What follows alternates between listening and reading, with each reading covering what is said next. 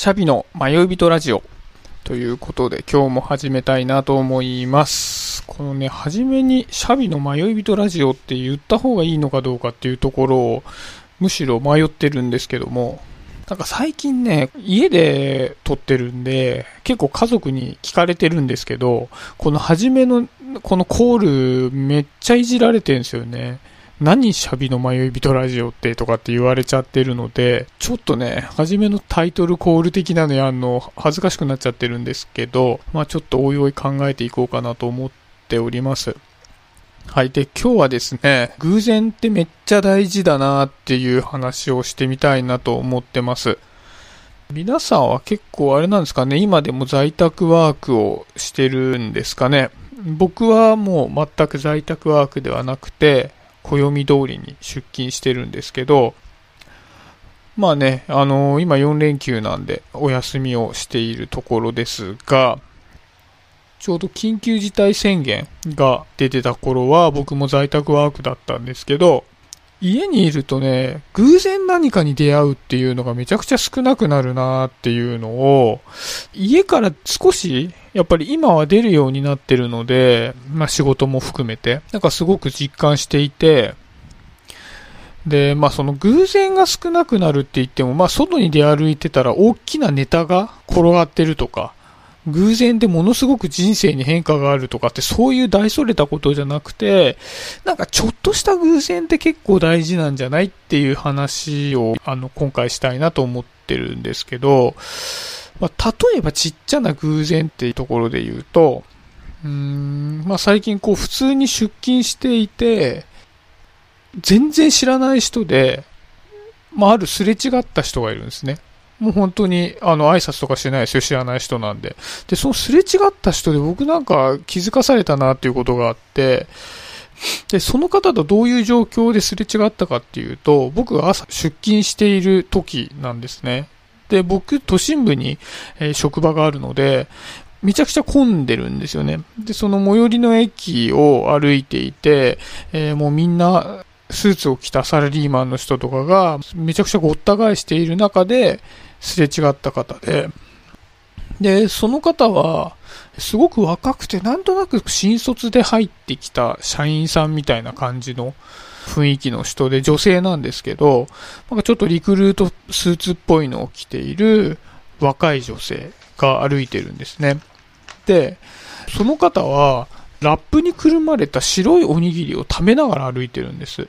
で、なんかこう、何かを食べながら歩いているスーツを着ているサラリーマンって想像すると、なんとなくこう、例えばカロリーメイトを食べながら時間がない中を、ちょっと小走りみたいな感じで歩いていく忙しいサラリーマンみたいなのを想像するかもしれないんですけど、この女性は全くそういった感じではなくて、むしろすごくゆっくりとしたスピードで、しかもこのラップにくるまれた海苔のついてない真っ白いおにぎりをめちゃめちゃうまそうに食べてたんですね。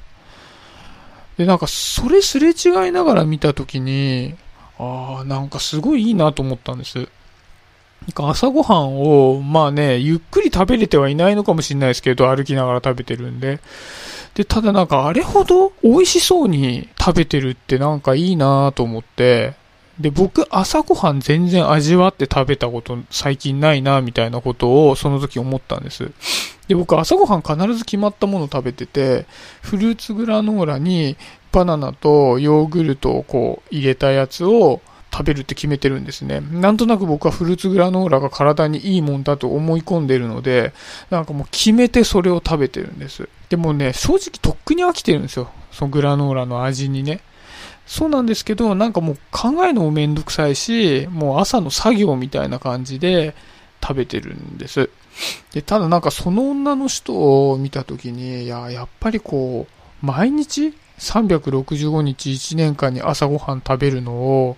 なんかこう、やっつけ仕事でグラノーラばっかり食べてんのってめちゃくちゃ機械損失になってないかなみたいなことを考えて、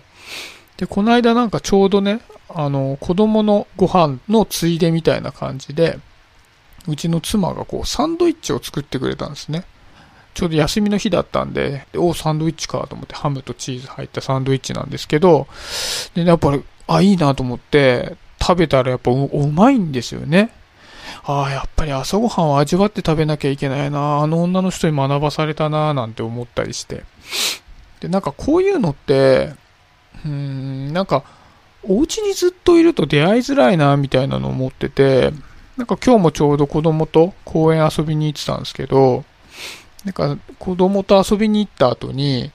ジュースを飲みながら神社で休憩する習慣があるんですね。で、そこで僕は、あの、コンビニで子供のジュースと一緒に、ガリガリ君の梨味を買って、その神社に行って、二人でこう食べてたんです。で、まず第一にやっぱりね、神社で食べるガリガリ君が最高にうめえっていうのがまず一つと、で、まあなんか家で食べるのとかとやっぱり違うんですよ。格別な感じがするんですよね。味は一緒なんですけど。で、あと子供がこうジュースを飲みながら、その神社木がいっぱい生えてるんです。で、その木を指さして、もしかしたら、この木のどれかが吸血鬼かもしれないって言い出したんですよ。吸血鬼って何？って言ったら、なんかうちの子供ゲゲゲの鬼太郎好きなんですけど、あの、吸血鬼って言っても、吸血鬼の木の字が鬼じゃなくて、樹木の木の字、木曜日の木の曜は木っていう字なんですよ。同じ吸血鬼なんですけど字が違うみたいで、で、ゲゲゲの鬼太郎にそれが出てくるんですって。で、それはなんか伸び上がりっていう妖怪が人間を木に変えてしまっているものだっていう話なんですけど、あ、そんなのがいるんだっっていう話で、僕ゲゲゲの鬼太郎全然わかんないんで、あ、なるほどなって。で、なんかその、もしかしたらこの木が吸血鬼かもしれないよっていう話も、家にいたらなかなか出てこない話じゃないですか。だからなんかそういったね、うちの子供の好きなゲゲゲの鬼太郎ネタで話すきっかけにも、神社に行ったからこそなったのかもしれないし、僕もその吸血鬼と伸び上がりをね、そこに行かなければ知ることができなかったっていうことなので、なんかね、こう、家にいると恣意的なものがすごい増えちゃうなと思ってて、それはそれで、こう、効率的ではあるんですけど、なんかこう、ふとした気づきとか、そういったものが失われてしまうなっていう風に感じましたっていうことを今日は話したくて。まあ、あの、どういう状況であれ、やっぱり経験とか気づきっていうのは得られないんですけども、この偶然の気づきっていうのは、日々の中でぜひ取り入れていきたいなと思いましたっていうところで、あの、まあ、僕はやっぱりその仕事上営業なので、外に出歩かなきゃいけない仕事ではあるんですけど、もし今ね、あの、リモートでお家でずっといるっていう方もね、もし余裕があれば、感染対策をしつつ、外に少し散歩に行きながら、なんか面白い偶然が転がってないかななんて思いながら歩いてると、こういった気づきが得られるかもしれないなって。僕もね、やっぱりね、外を歩いてるんですけども、どうしてもこうイヤホンをつけて、なんかいろんなね、あの、音声コンテンツ聞いたりしながら歩いちゃったりして、なんかね、こう偶然性に出会う機会とかを失いながら歩いちゃってる部分もあるので、たまにはそういう機会を探しながら歩いていきたいななんて気づきでもあります。はい。えー、そんなところで今日は終わりにしようかなと思っております。えー、今日もありがとうございました。バイバイ。